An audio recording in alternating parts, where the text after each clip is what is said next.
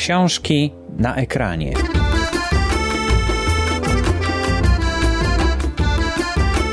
Przed mikrofonem Borys Kozielski. Witam e, serdecznie w kolejnej audycji Książki na ekranie. E, dzisiaj kolejna część cyklu na temat e, e-podręczników. I moim gościem jest prezes Fundacji Nowoczesna Polska Jarosław Lipszyc. Witam Dzień serdecznie. dobry, witam serdecznie. E, dużo tematów e, zgromadziło się wokół e-podręczników. E, rozsypał się worek właściwie z pytaniami. Rozsypał się worek z zagadnieniami, które przy okazji powstają i wymagają wyjaśnienia.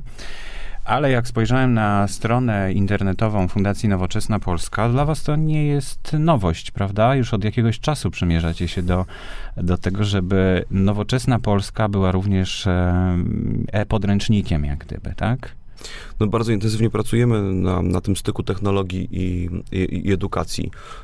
Nasz taki największy obecnie projekt to Biblioteka Internetowa Wolne Lektury, gdzie udostępniliśmy w tym momencie ponad 1800 książek, lektur szkolnych i, i mamy prawie 2 miliony użytkowników. E, to jest serwis, który rozwijamy od 2007 roku.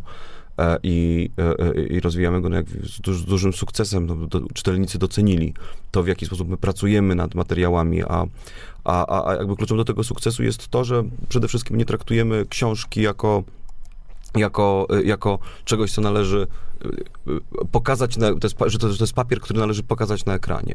Uważamy, że książka to jest przede wszystkim tekst i wdrażamy narzędzia, bardzo zaawansowane, bardzo innowacyjne narzędzia, które ułatwiają uczniom pracę z tekstem literackim. E, y, I to podejście, to podejście, to podejście y, się sprawdza. To znaczy rzeczywiście na bibliotece wolnelektury.pl można e, robić z tekstami różne rzeczy, których papierowa książka po prostu nie potrafi, nie umie. E, e, począwszy od przeszukiwania przez, przez różnego rodzaju informacje o tekście, przez, przez różne metadane, aż po motywy literackie, poszukanie powiązań nie tylko pomiędzy tekstami, pisarzami, ale, ale także pomiędzy tekstami różnych pisarzy, jak można, można dzięki wolnym lekturom można patrzeć, jak pewne myśli ewoluowały w czasie. To jest mnóstwo takich dodatkowych narzędzi, które moim zdaniem są jakby kluczem w ogóle do myślenia o tym, o tym w jaki sposób informacja powinna działać w przestrzeni cyfrowej. No właśnie, czyli niedługo y, napisanie matury na zadany temat to będzie polegało na wyszukaniu odpowiednich tagów. Tak? Napisanie matury na zadany temat będzie w, polegało tak, jak powinno polegać, przede wszystkim na myśleniu. Na myśleniu, oczywiście. Na myśleniu, bo informacja, do informacji dostęp ma każdy. W, w, jakby w czasach, kiedy, kiedy, kiedy, kiedy komputer można zmniejszyć do wielkości pudełka papierosów i nosić go w kieszeni. Tak? No, pod, warunkiem, pod warunkiem, że ktoś nie wyłączy internetu. E, no oczywiście, ale prawdopodobieństwo internetu nie da się tak łatwo wyłączyć. To też jest y, jakby cecha internetu, że on jest trudno wyłączalny. E, natomiast, natomiast e, przede wszystkim jakby dzięki jakby nasyceniu technologią naszego życia, tak, no, że każdy z nas nosi komputer w kieszeni. My nazywamy ten komputer komórką, ale przecież to tak naprawdę jest komputer, tak, ma, ma, ma, ma jest, jest, jest to komputer, który przechowuje dane, który oblicza dane i który jest podłączony do sieci i po, pobiera z tej sieci informacje. Dostęp do informacji nie jest już żadnym problemem. Każdy z nas może mieć dostęp do, do w zasadzie każdej informacji w dowolnym momencie, w dowolnej chwili swojego życia. Problemem jest myślenie, czyli to, co potrafimy z tymi informacjami zrobić. I, i jedni, i jedni potrafią z tymi informacjami zrobić więcej, a, e, e, a inni mniej. I moim zdaniem to jest teraz zresztą najważniejsze wyzwanie, jakie przed nami stoi. Tak, to jest kwestia edukacji medialnej i informacyjnej. To w jaki sposób będziemy uczyć dzieci e, będziemy dzieci uczyć, przepraszam za to, za to przejęzyczenie, w jaki sposób będziemy dzieci uczyć nie zapamiętywania informacji, bo, bo, to, bo, to, bo, to, bo to oczywiście potrzebne, ale nie gwarantuje już żadnego sukcesu. Najważniejsze są zdolności analityczne, zdolności, zdolności przetwarzania informacji, e, e, oceny wiarygodności informacji, oceny przydatności informacji, łączenia ze sobą informacji z różnych źródeł i wyciągania potem poprawnych wniosków. Poprawnych wniosków i na tej podstawie tworzenie mm, własnej mm, działalności, tak, własnej twórczości. Ale y, właśnie tutaj rysuje się już e, od kilku audycji jeden postulat bardzo silny, żeby treść oddzielić od formy przede wszystkim, żeby e, treść, czyli treść e-podręcznika była niezależna od formy, a forma, żeby była czymś e, dodatkowym, prawda? Tak jak rozmawialiśmy w poprzedniej audycji e, z, paną, z panią Marzyną Zawadzką, e, ona też uważa, że treść w takiej formie tekstowej powinna być w formacie XML. Z Robertem Druzdem też o tym rozmawialiśmy, że on też uważa, taki specjalista od czytników, że, e, że właśnie wtedy w tą różną formę można łatwo wlać e, ten, tą treść i, i ubrać w, formę obrazkową również. Mm, to widać, że to jest chyba ta droga, prawda? Ta, ta droga do, e, do rozdzielenia treści od formy, a formę każdy może sobie sam jak gdyby narzucić i samemu e, opracować własną. Ja się z tym zgodzę i nie zgodzę zarazem. I będę próbował powiedzieć, um, dlaczego, jakby tak, tak, jak tak podstawimy sprawę, to ja się z tym zaraz, zaraz, zarazem zgadzam i nie zgadzam. Najważniejsze wyzwanie, które stoi teraz przed um, e, e, e, Ministerstwem Edukacji Narodowej i, i, i Ośrodkiem Rozwoju Edukacji, e, to najważniejsze wyzwanie to jest e, budowa takiego systemu podręczników, systemu rozumianego nie tylko jako system informatyczny, tylko w ogóle jako, jako, jako, jako, jako, jako projekt, który byłby odporny na przyszłość. Ponieważ, e, ponieważ od, od, mówiąc odporny na przyszłość, mam na myśli stworzenie e, takich bardzo solidnych fundamentów pod to nieoczekiwane, które się zdarzy w przyszłości. No i to, I to jest, właśnie jest treść, prawda? I to jest, mhm. i to jest, i to jest, i to jest bardzo ważne, dlatego że e, mówimy o sferze, która jest w tym momencie niesłychanie innowacyjna. E, jeszcze trzy lata temu, gdyby ktoś powiedział, że tablet może być narzędziem podstawowym e, do zastosowania w edukacji, tak, to wszyscy pukalibyśmy się, pukalibyśmy się w czoła, tak? Dzisiaj to jest bardzo poważna ta dyskusja. Trzy lata temu technologia e-papieru była w powijakach. Dzisiaj czytniki pełni funkcjonalne czytniki papierowe kosztują po 200-300 zł. E, I, i, I, wydawało się, że... I będą tanieć. I będą, I będą tanieć. Tak, wydawało się, że, że smartphone jest gadżetem dla, dla, dla, gadżetem dla biznesmenów, a, a dzisiaj wiemy, że to jest jakby podstawowe narzędzie komunikacyjne. I, e, tego, I to jedyne, czego możemy się spodziewać, to tempa i szybkości tych zmian także w przyszłości. Trudno przewidzieć, co będzie za lat 3, jeszcze trudniej jest to za lat 5, a za 10 lat to jest prawdopodobnie po prostu niemożliwe. To znaczy, że musimy budować system, system podręczników, e, zarówno treści, jak i rozwiązania technologiczne pod e, coś, co nie wiemy, czym będzie. E, a więc no i coś, być... co jest niezmienne od lat albo od setek lat. I musi on być w związku z tym maksymalnie, maksymalnie elastyczny, że niezależnie od tego, jakie urządzenie, dziecko będzie miało. Niezależnie od tego, w jaki sposób to urządzenie będzie łączyć się z siecią.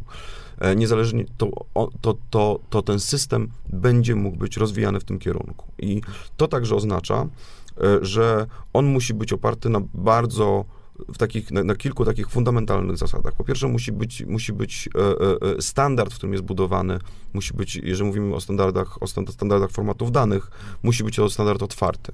Musi być e, e, otwarty po to, żeby można było budować potem dowolne, różne aplikacje, se, serwisy, usługi w oparciu o ten standard. I co więcej, żeby mógł, mógł to robić nie tylko instytucja, która nad tym pracuje, ale także dowolny inny podmiot, dowolna inna instytucja, dowolna inna organizacja. Czyli oprogramowanie oprogramowanie, na którym jest tworzone, musi być e, wolne, tak? To, jest, to, jest, to, jest, mhm. to, jest, to jest oczywiste. To jest oczywiste, to dotyczy w ogóle wszystkich projektów, które, e, które, które tworzy, które robi administracja publiczna. Jeżeli administracja publiczna nie chce się uzależnić od jednego dostawcy oprogramowania, to musi inwestować w wolne oprogramowanie. No ale często tak się dzieje, prawda? No tak się dzieje i to, i to jest oczywiście wielki błąd i potem mamy różne skandale, tak, które jakby wynika, wynika, wynikają dokładnie z, z, popełnienia tego błędu na samym początku. No, Ministerstwo Pracy i Polityki Społecznej w tym roku, w kluczowym momencie e, składania, e, e, składania dokumentów podatkowych, czyli w momencie, kiedy organizacje pożytku publicznego liczą na 1%, Ministerstwo, Ministerstwo Pracy straciło bazę danych e, e, sprawozdań organizacji pożytku publicznego, która była dla obywateli niedostępna, więc nie mogli oni sprawdzić, czy organizacja, którą chcą wesprzeć, czy ona jest rzetelna, czy też jest nierzetelna, No, czy ona sko- się skończyła się licencja na oprogramowanie? no, z, z, zerwali, z, wygasła umowa i firma, która zarządzała jej oprogramowaniem i tą bazą danych po prostu wyciągnęła wtyczkę z prądu, tak? Mhm. E, e, i, minist- I w Ministerstwie Pracy i Polityki Społecznej zapanował, zapanowała panika, no bo oni nie wiedzieli, nie rozumieli, że, ta, że tak to właśnie polega. Tak, no, to, tak właśnie w praktyce działa uzależnienie się, uzależnienie się od, od, jednego, od jednego. Więc wolne oprogramowanie jest oczywistością. Na szczęście w programie podręczniki to jest zagwarantowane. E, e, e, instytucje, które będą realizować ten projekt od strony informatycznej mają obowiązek e, udzielić e, udzielić wolnej licencji e, e, e, naszej administracji publicznej, więc to jest bardzo dobrze rozwiązane i to w, pełni to uważamy, że to jest, to, to jest, to jest jedyne, jedyne dobre rozwiązanie. No tak, Ale tak. teraz- E, Wolne licencje mają swoje zalety oczywiście, bo jest to otwarte i wtedy rzeczywiście można łatwo to modyfikować. Nie ma takich problemów, o jakich e, mówił pan przed chwilką. Natomiast, e, żeby to wolne oprogramowanie powstało, no to jednak e, ktoś musi na to poświęcić czas i musi e, przez ten czas e, jakoś żyć, tak? Czyli cudów musi nie ma. zarobić na No tym. cudów, cu, cu, cu, cu- cudów nie ma, e, cudów nie ma. No na szczęście rynek wolnego oprogramowania, e, e, taki rozumiany w kategoriach takich no ściśle, ściśle rynkowych, tak jest w tym momencie, jest w momencie gigantyczny i rośnie. E, firmy informatyczne już nauczyły się zarabiać na wolnym oprogramowaniu. Wiemy już dobrze, jak to, jak to działa, tak? Jakby jest, jest, no to jak jest, to działa? To, to, jest bardzo, to, jest bardzo, to jest bardzo proste. Jest, jest ktoś, kto potrzebuje mieć system informatyczny, który działa, i, ale ch- i chciałby go, go mieć, wyko, mieć wykonany, więc po prostu szuka wykonawcy, który weźmie istniejące wolne oprogramowanie i dostosuje je, w adekwatny sposób wdroży, przeszkoli użytkowników. Tak? To jest mnóstwo działań, za które po prostu trzeba zapłacić. E, I w ten sposób wolne oprogramowanie się rozwija. Tak? S- d- Dany kawałek Mhm. programu, no wraz z każdym kolejnym wdrożeniem staje się coraz lepszy, bo znajdowane są kolejne błędy, są poprawiane, są rozwijane, są dodawane funkcjonalności. E, I, i tak ten ekosystem, ekosystem działa. E, Dobrą stroną tego jest, że to są, to są rozwiązania, które są e, ekonomicznie dla rynku niesłychanie korzystne, dlatego no, że unikamy tego gigantycznego overheadu, tak? tego, tej, tego haraczu, który się płaci za wyłączność. E, e, I, No i płaci się poza tym raz, tak? Za, za stworzenie czegoś. I to chyba podobnie ma być e, z autorami podręczników, tak? Ten autor podręcznika ma dokładnie tak samo. dostać jedno wynagrodzenie za napisanie tego podręcznika, a później mm, inni sobie mogą zmieniać, tak? Mogą wzbogacać. To jest dokładnie, dokładnie taka sama koncepcja stoi za, za e-podręcznikiem, który, o którym wiemy, że on będzie musiał się rozwijać w czasie. E, Będzie musiał się zmieniać wraz ze, zmianami podstaw programowych, wraz ze zmianą stanu wiedzy. Tak, my, my chcemy, żeby te podręczniki, żeby one były trwałą inwestycją, e, e, a mówimy o pieniądzach publicznych, a więc mówimy o inwestycji publicznej. Tak, nie ma, nie ma sensu tworzyć treści, których, e, których za trzy lata nie, nie będziemy mogli z nich korzystać, tak, no bo mieliśmy, mieliśmy umowę tylko na określony czas, albo właśnie coś się zmieniło i, i, i nie ma komu tego, nie ma, nie, nie, ma, nie ma jak z, punkt, z prawnego punktu widzenia tego poprawić, tak, zaktualizować, dostosować do nowych potrzeb. E, Więc e, znowu z punktu widzenia tego, jak efektywności wydatków publicznych, wolna licencja jest jedynym logicznym, jedynym rozsądnym rozwiązaniem. No ale trochę trzeba stanąć w obronie autorów, bo wyobraźmy sobie tego pierwszego autora, który napisze, dostanie pieniądze. E, Natomiast dalej ten podręcznik będzie rozwijany już w inny sposób, tak? Czyli kolejny autor już nie będzie mógł na tym zarobić, tak? I, i, i czy to... Tutaj rodzi się takie pytanie, czy jeśli autor ma zarobić tylko raz, to czy, czy ta Będzie chciał- jakość będzie tak dobra, jak e, w wypadku, kiedy on przez cały okres funkcjonowania tego podręcznika odcinał e, kupony, tak? To miał tantiemy. Uważam, że gdyby to od jest, tego. uważam, że to jest demagogia. To znaczy, jeżeli pan chce powiedzieć mi, że autorzy będą celowo gorzej pisać, dlatego, e, e, dlatego że nie będą A nie, dostawać oni tantiem, będą pisać jest- dlatego gorzej, jest- bo mają mniej czasu na to, na nie, przykład. wynagrodzenia, wynagrodzenia autorów muszą być przyzwoite i muszą być na tyle, muszą być tak dobre, żeby autorzy, autorzy chcieli, e, chcieli pisać. No jeżeli wynagrodzenia nie będą dobre, to po prostu nie znajdziemy odpowiednich autorów. I to jest, to jest, to jest bardzo proste. Zresztą dla większości autorów sytuacja się nie zmieni, ponieważ no nie jest prawdą, że autorzy, że autorzy żyją stantiem. Większość autorów tak naprawdę dostaje pieniądze, pieniądze, pieniądze raz. E, I, i, i, I to oczywiście wiele zależy od umowy wydawniczej, jaką autorzy podpisali, ale wydawnictwa lubią podpisywać takie umowy, które nie zobowiązują ich do wypłaty, do, do, do wypłaty tantiem potem z, e, z tytułu wznowień, tak, czy, czy funkcjonowania na rynku. Zresztą pamiętajmy także, że, że, że książki obecnie mają stosunkowo, stosunkowo krótki czas życia rynkowego. Także z punktu widzenia autora to się wiele nie zmieni. No po prostu dostaną dużą paczkę pieniędzy jednorazowo i, i już. E, e, I zresztą fakt, że że tutaj angażują się, e, angażują się uniwersytety, także, że tak powiem, pozwala no, przestać się martwić o jakość, tak? No bo to są, jeżeli w tym momencie, w, w, tym momencie dwa, dwa uniwersytety już podpisują umowy partnerskie, już wiemy, że, że, że, no, że połowę, tych, połowę tych zasobów edukacyjnych, które będą tworzone w ramach programu e-podręczniki.pl będą tworzyć uniwersytety, no to, to, to, to, że tak powiem, mnie napawa spokojem. Hmm. E, A mnie odwrotnie.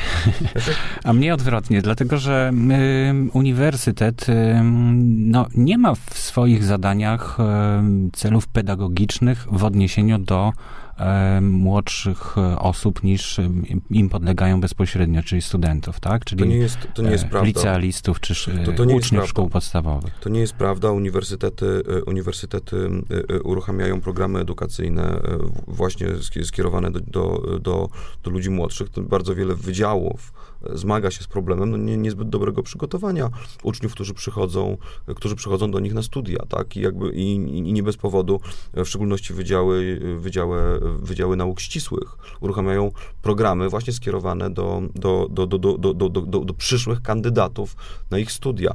Więc, więc, to, więc to na szczęście to na szczęście nie jest prawda. No i pamiętajmy także, pamiętajmy także o tym, że nauczyciele również kształcą się na uniwersytetach. To jest jeden system, przecież on nie funkcjonuje on nie funkcjonuje, e, nie funkcjonuje, e, nie funkcjonuje w próżni. Nie no, ale ja rozumiem, że, znacznie że uniwersytet... Wydaje, znacznie mhm. ważniejsze wydaje mi się, w, kiedy, kiedy mówimy o podręcznikach i o tym, czym one mają być, znacznie ważniejsze wydaje mi się zastanowienie się nad czymś zupełnie innym.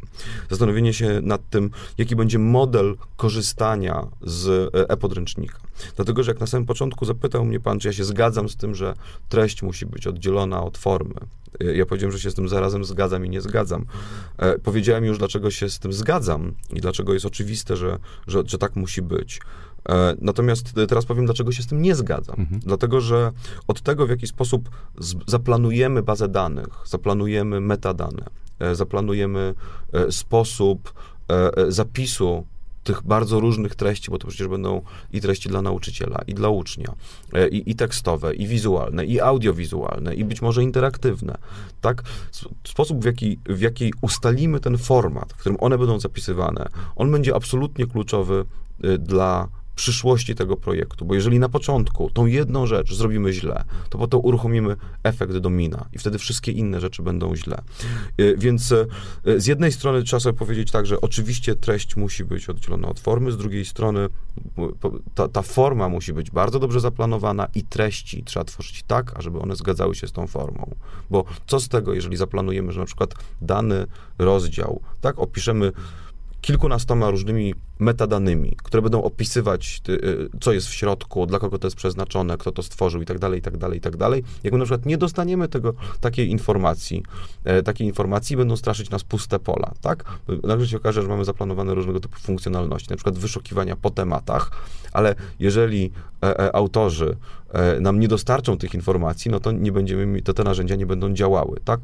Więc to jest moim zdaniem absolutnie kluczowe, ażeby tutaj była bardzo ścisła współpraca od samego początku, pomiędzy pomiędzy partnerem technologicznym a partnerami merytorycznymi i żeby te treści były e, rozwijane, e, żeby i, i treści, i oprogramowanie, i format, i format e, były rozwijane wspólnie, w bardzo ścisłej współpracy, jakby z pełnym zrozumieniem konsekwencji. No to tutaj to jest... brakuje jeszcze jednego elementu, czyli producenta takiego urządzenia, tak? które potem będzie e, spełniało wymagania, ale było minimalne wymagania. Na szczęście producent urządzenia, producent urządzenia jest tutaj najmniej istotny, dlatego że te urządzenia, to, dlatego że, to, i to też już wiemy, jakby e-podręczniki muszą działać na każdym urządzeniu począwszy od komórki, przez tablet, przez laptopa, tak po komputer stacjonarny i po dowolne inne urządzenie, którego jeszcze, którego jeszcze nie ma i którego jeszcze nie, nie potrafimy sobie wyobrazić, ale które z pewnością będzie.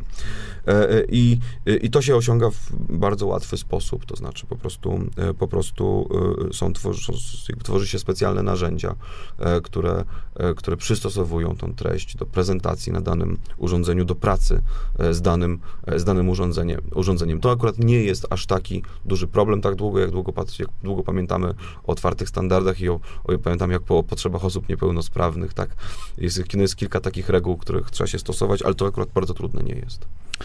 No dobrze, y, wszystko to ładnie wygląda i y, wydaje się, że powinno zadziałać. W dodatku y, ci, którzy mają no, największe doświadczenie na rynku edukacji, podręczników edukacyjnych, wydawałoby się, że, że oni jak najbardziej się w to włączą. Natomiast oni stają zupełnie tyłem do, do, do tego problemu i zupełnie nie chcą y, w, uczestniczyć w tym procesie.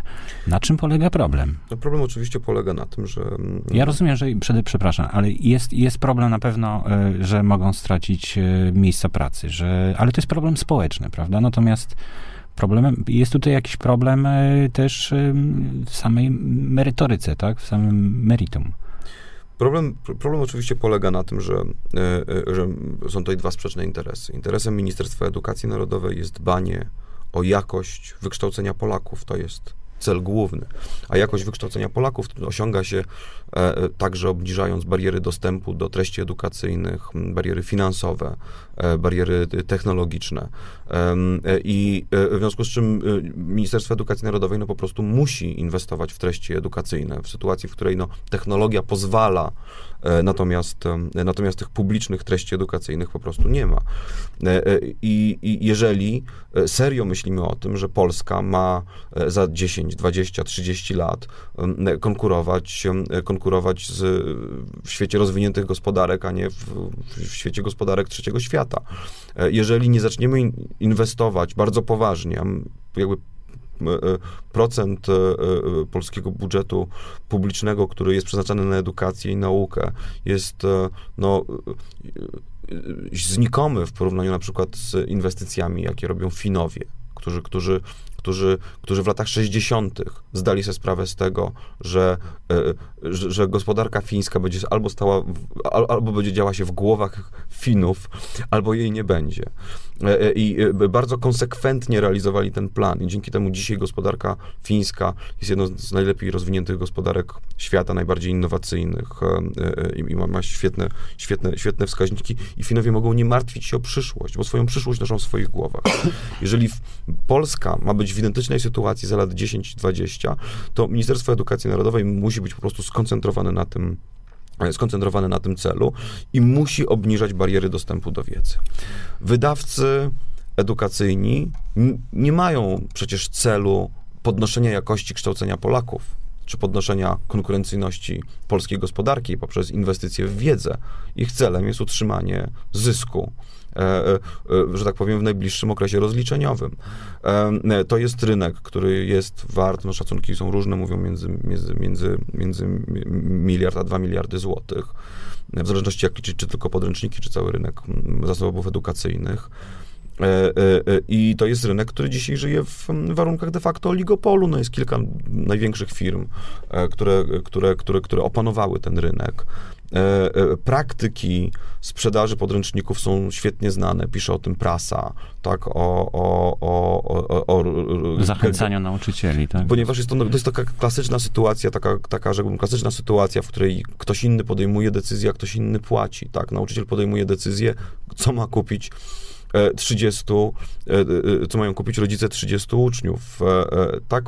To pomnożone przez przez, przez, przez, przez ilość klas. W związku z czym no, mnożą się różne programy wydawców, tak skierowane do nauczycieli, tak e, były, e, e, nie wiem, czy już skończyły się czasy rozdawania laptopów, ale, ale, ale, ale, ale, ale prasa pisze tak o, o, o jakichś konferencjach w SPA i takich innych i takich innych e, no, bonusach, które nauczyciel za podjęcie jedynie słusznej decyzji e, podejmuje. Jednocześnie wydawcy cieszą się e, bardzo sowitymi dotacjami publicznymi. No musimy pamiętać 140 milionów rocznie, a więc trzy razy więcej niż wynosi wartość projektu podręcznik. Dostają wydawcy co roku jako dopłaty dla podręczników uczniów z rodzin najuboższych. E, do tego dochodzą e, też idące w dziesiątki i setki milionów złotych dotacje z programów unijnych na tworzenie innowacyjnych treści, na których my i, i jakby e, innymi słowy pakujemy mnóstwo publicznych pieniędzy, nie dostając nic w zamian, bo nie dostajemy ani kawałka, ani jednego rozdziału książki, którą, z której moglibyśmy swobodnie, swobodnie korzystać. Jedyne, co dostajemy w zamian, no to kolejne tony zadrukowanego papieru, za który musimy płacić co roku po kilkaset złotych.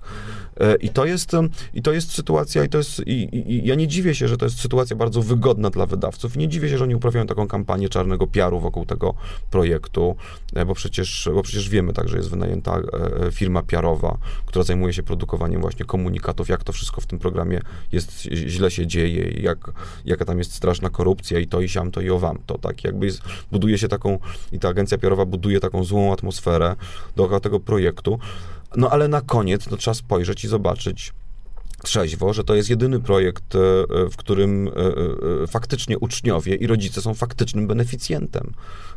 A, a, a, a, w Polsce mamy 6 milionów, 6 milionów uczniów.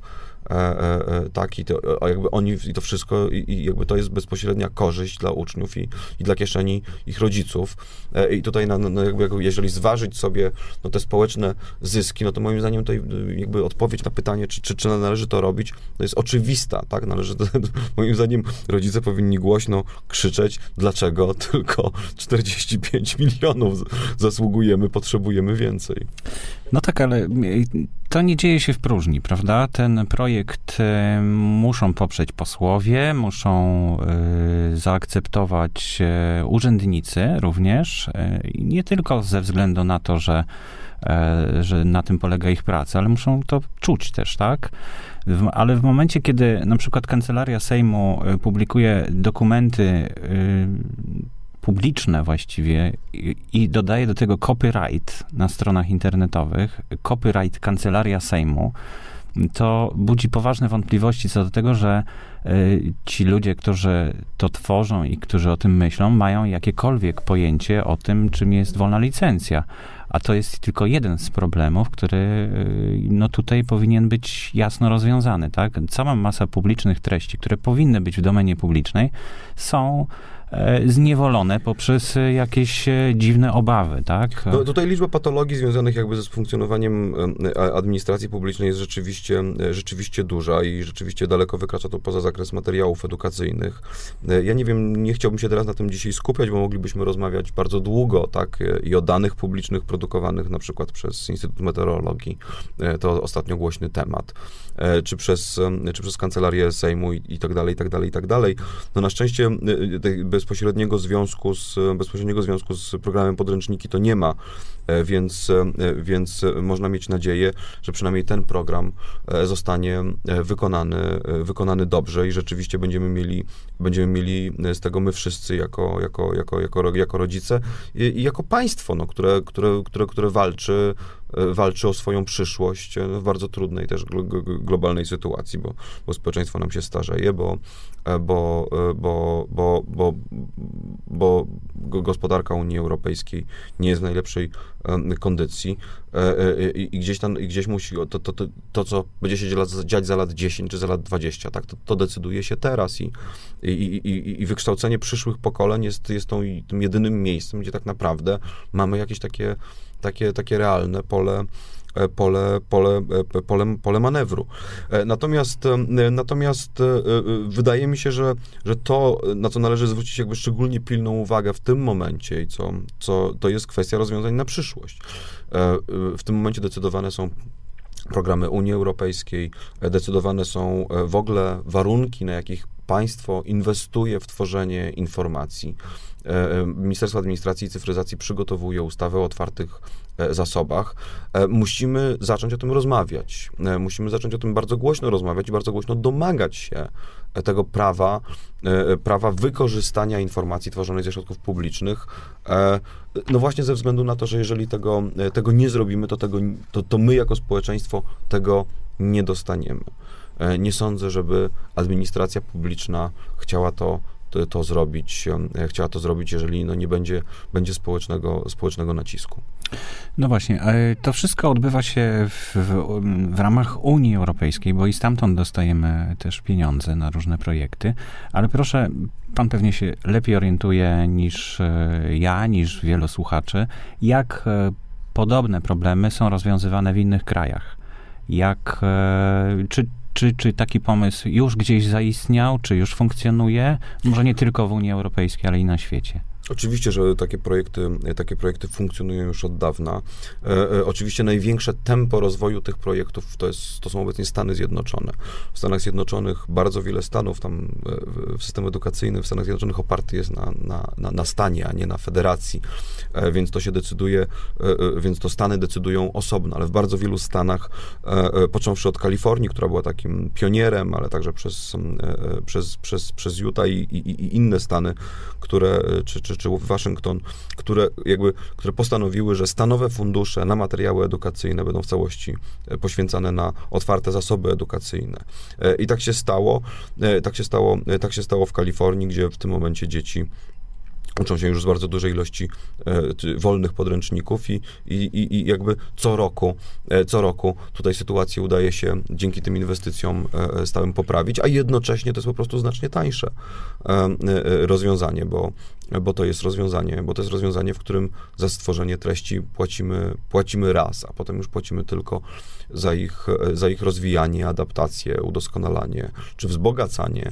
Natomiast no, nie płacimy co roku za no, no, kilka wagonów makulatury, tak, no powiedzmy, to sobie, powiedzmy to sobie szczerze. Więc z punktu widzenia y, efektywności wydatkowania środków publicznych to jest rozwiązanie dużo bardziej efektywne i Amerykanie już to odkryli.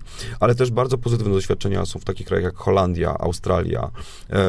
E, e, e, pionierem była Republika Południowej Afryki, gdzie, gdzie powstał pierwszy taki wolnopodręcznikowy projekt na, na świecie, Free High School Science Textbooks, już, już od roku 2003 on jest, on jest tam rozwijany i warto na te doświadczenia na te doświadczenia patrzeć. Warto patrzeć także na doświadczenia krajów, które na przykład postanowiły w sposób cyfryzację szkół i e, wolne podręczniki powiązać w, jakby w jeden program, tak? I czasami się z tego wycofują. Okazuje się, że e, wydrukowanie treści edukacyjnych na papierze i, i jakby udostępnienie, jakby umożliwienie, tak, zaplanowanie tej możliwości okazuje się bardzo istotne w wielu, w wielu wykorzystaniach. Bardzo, bardzo często jest tak, że, że oczywiście tak otwórzcie laptopy jest słowem, które nauczyciel czasami powinien móc powiedzieć w klasie, ale bardzo często jest tak, że dużo bardziej efektywne z edukacyjnego punktu widzenia jest powiedzenie, a teraz zamknijcie laptopy, tak? Mm -hmm. I weźcie kartki papieru.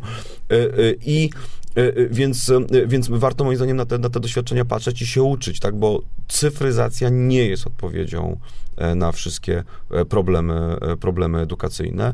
Natomiast warto pamiętać o tym, że wolne podręczniki to jest wolne, to słowo wolne, ono określa sposób licencjonowania i, i ono po prostu mówi, że każdy może z nich korzystać w dowolnym zakresie, ale to oznacza także, że każdy może z nich korzystać w formie drukowanej, tak, na własnej drukarce, na gminnej drukarce, czy na E, czy, czy można poprosić przedsiębiorcę, żeby nam wydrukował, jeżeli tego, e, jeżeli tego e, potrzebujemy. Tak? I co I najważniejsze, jest bez ważna... takiego poczucia, że łamie jakieś tam Oczywiście, prawa. no bez żadnego łamania. Oczywiście to jest, bo, bo, bo wolna licencja na to wszystko expressis verbis zezwala, tak? Więc to jest jakby ważna cecha wolnej, ważna cecha wolnej licencji i, i, i warto o tym pamiętać.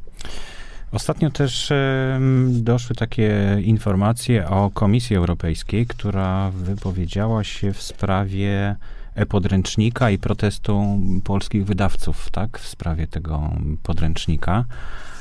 Może to jest e, zbyt świeża informacja, żeby pan mógł skomentować.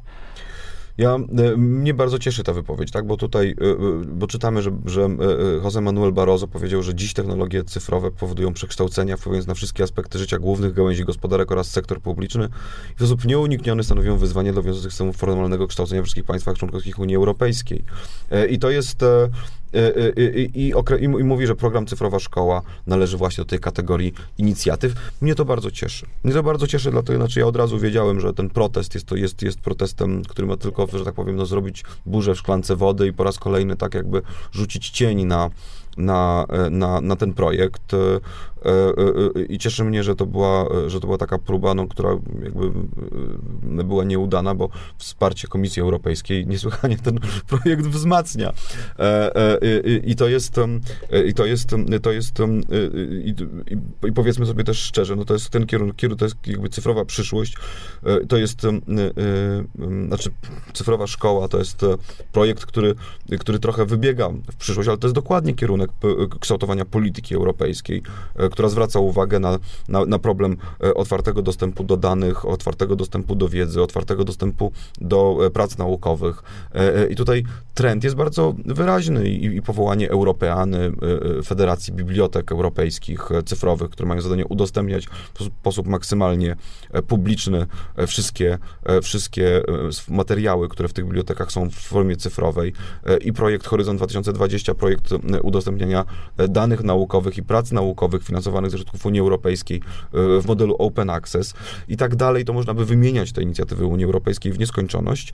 E, e, I to jest dokładnie ten kierunek, no jeżeli, który wynika znowu tej podstawowej konstatacji. Jeżeli Europa ma w przyszłości się liczyć w świecie, to zrobi to tylko i wyłącznie dzięki swoim kompetencjom i dzięki swojej wiedzy, a to oznacza, że stawianie jakichkolwiek barier wykorzystania wiedzy, wykorzystania informacji jest kontrefektywne. No, żyjemy niewątpliwie w bardzo ciekawych czasach, kiedy ta rewolucja i te zmiany bardzo szybko następują, mimo że rozciągają się na kilka lat, ale jednak e, z punktu widzenia historycznego będzie to krótki bardzo okres. E, jakie są inne pomysły, bo jest stworzona koalicja otwartej edukacji. E, w skład której wchodzą, bardzo proszę, bo... No, 15 w tym momencie instytucji, to aż ciężko, e, to aż ciężko wymieniać. E, członkami, założycielami są ICM, ICM Uniwersytetu Warszawskiego, Stowarzyszenie Wikimedia Polska, Fundacja Nowoczesna Polska i Stowarzyszenie Bibliotekarzy Polskich. To było 4 lata temu. No, koalicja się niesłychanie rozrosła. W zasadzie w tym momencie nie ma miesiąca, żeby, żeby koalicja nie przyjmowała jakiegoś nowego członka.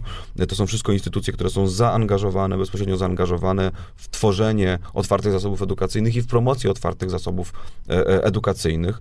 No i niesłychanie nas to, niesłychanie nas to e, nas cieszy, że, że ta koalicja, że ta koalicja tak rośnie, że jest coraz silniejsza i jakby też widać tego skutki, bo już, już w tym momencie bardzo wiele organizacji pozarządowych jakby zaangażowało się w ten nurt i udostępnia wszystkie zasoby edukacyjne przez siebie tworzone w sposób całkowicie otwarty, na wolnych licencjach E, e, ale także instytucje publiczne e, zabiera się taką działalność. Znaczy, warszawska Zachęta Sztuk Pięknych, w tym momencie krakowski Bunkier, no to jest, te, te, te, instytucje, te instytucje zaczynają się angażować, bo rozumieją, że w czasach społeczeństwa informacyjnego realizowanie ich misji, ich podstawowej misji, czyli, czyli, czyli, czyli promocji sztuki, promocji edukacji, no w zależności jaka instytucja, to ona musi się realizować e, także, także, także, także w ten sposób, że będą ob obniżać swoim odbiorcom, swoim beneficjentom, swoim użytkownikom, swoim uczniom bariery nie tylko fizyczne i technologiczne, ale także prawne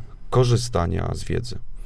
No właśnie, to są działania e, organizacji. Natomiast e, czy jest jakiś odzew od strony no, użytkowników, czyli rodziców? No bo dzieci to powiedzmy, że jeszcze nie.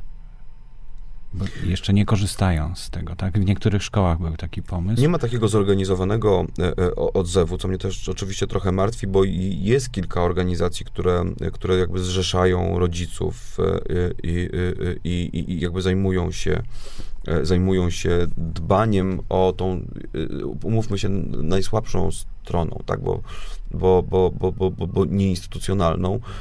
Natomiast, natomiast odzew rodziców jeżeli poczytamy w, poczytamy w internecie, co się dzieje na forach, co się dzieje w komentarzach do tekstów, jakby gdzie, gdzie, ludzie, gdzie ludzie wprost piszą, tak, że, że, że, że, że życzą sobie, ażeby te inwestycje publiczne oznaczały publiczną dostępność treści, jest bardzo, jest bardzo, jest bardzo budujący. Ja mam taką cichą nadzieję, że, że, że te organizacje, które właśnie zrzeszają rodziców, że one się, że one się zaangażują także w e, promocję otwartych zasobów edukacyjnych i także w, myślę, we wspieranie projektu Cyfrowa Szkoła, bo, bo w tym momencie to jest jedyny tak, taki projekt, e, który daje realną szansę na, na wypracowanie narzędzi, e, no, które zmienią polską szkołę. Ten projekt ma ograniczony zasięg, musimy o tym pamiętać. Tych treści będzie niewiele stworzonych, bo to jest tylko 45 milionów, więc cudów nie ma. E, e, e, ilość szkół, które biorą udział w pilotażu z urządzeniami też jest bardzo ograniczona, więc to jest, to jest tylko pilotaż, ale w zależności od tego, czy ten pilotaż wyjdzie, jak dobrze zostanie przeprowadzony, jakie wnioski z niego wyciągniemy, będziemy decydować potem o przyszłości polskiej szkoły, więc wsparcie tego projektu i, także, także objawiające się jakby taką zgodą na, na to, że, że, że że on nie wszędzie będzie przynosił pozytywne rezultaty, tak? No, to jest projekt innowacyjny, to jest projekt pilotażowy. Mamy przetestować pewne rozwiązania i zobaczyć, czy się sprawdzają.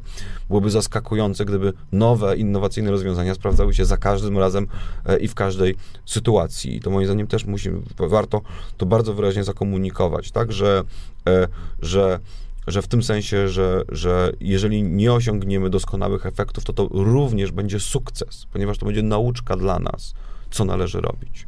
No i ponieważ zasoby są otwarte, każdy będzie mógł swoją cegiełkę dołożyć też. To jest, to jest całkowicie oczywiste. To jest siła tych Fundacja otwartych. Nowoczesna mhm. Polska Fundacja Nowoczesna Polska e, już w tym momencie ma bardzo bogate zasoby, które nie są podręcznikiem, ale, ale z których korzysta bardzo wielu, wielu uczniów i bardzo wielu nauczycieli e, do matyki, do, do, do geografii, do wiedzy o społeczeństwie, e, do, do fizyki, no i oczywiście do języka polskiego wokół naszej biblioteki wolnelektury.pl i te zasoby są już teraz do wykorzystania i wiemy, że są wykorzystywane i strasznie nas to cieszy.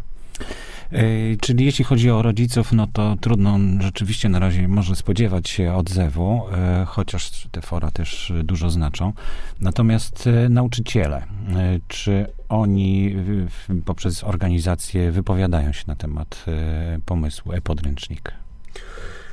Nauczyciele Nauczyciele są zawsze taką grupą, grupą, która jest w bardzo trudnej sytuacji, bo z jednej strony mają niesłychanie ciężką e, i odpowiedzialną pracę i jakby, jakby czasami słyszę wypowiedzi, na szczęście dość rzadko, ale słyszę wypowiedzi, że nauczyciele za mało pracują.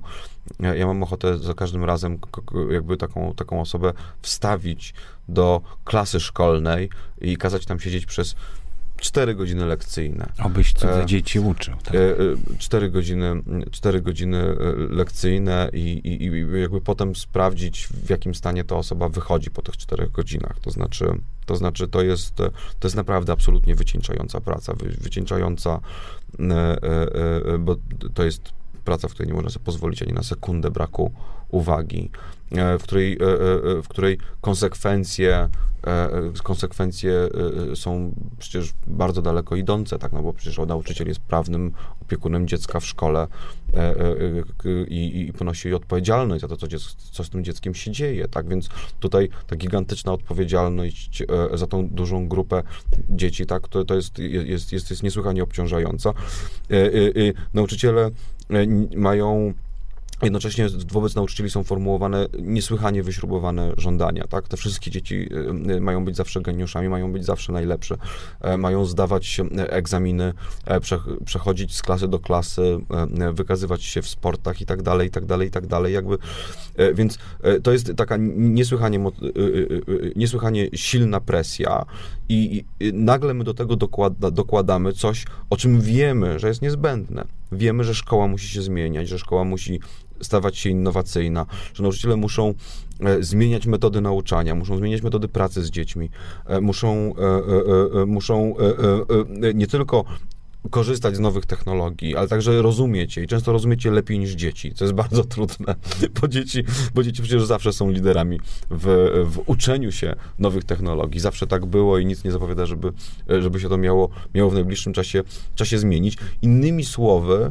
sytuacja w której no, wkracza ta technologia i jest to taka zmiana dosyć raptowna, tak, bo mówimy przecież no o okresie właśnie. de facto kilku, kilku lat, najwyżej dekady, tak, no to jakby, biorąc pod uwagę taką instytucję, to jest, to oznacza, to jest, to jest, to jest strasznie szybka zmiana. To także oznacza, że do, ci nauczyciele mają mnóstwo nowych obowiązków, mnóstwo nowych kompetencji, które muszą wykształcić i na dodatek jeszcze, i na dodatek jeszcze, jeszcze to są rzeczy całkowicie nowe, niesprawdzone. Więc, e, więc e, nauczyciele moim zdaniem potrzebują daleko, bardzo daleko idącego, e, idącego wsparcia w tym zakresie.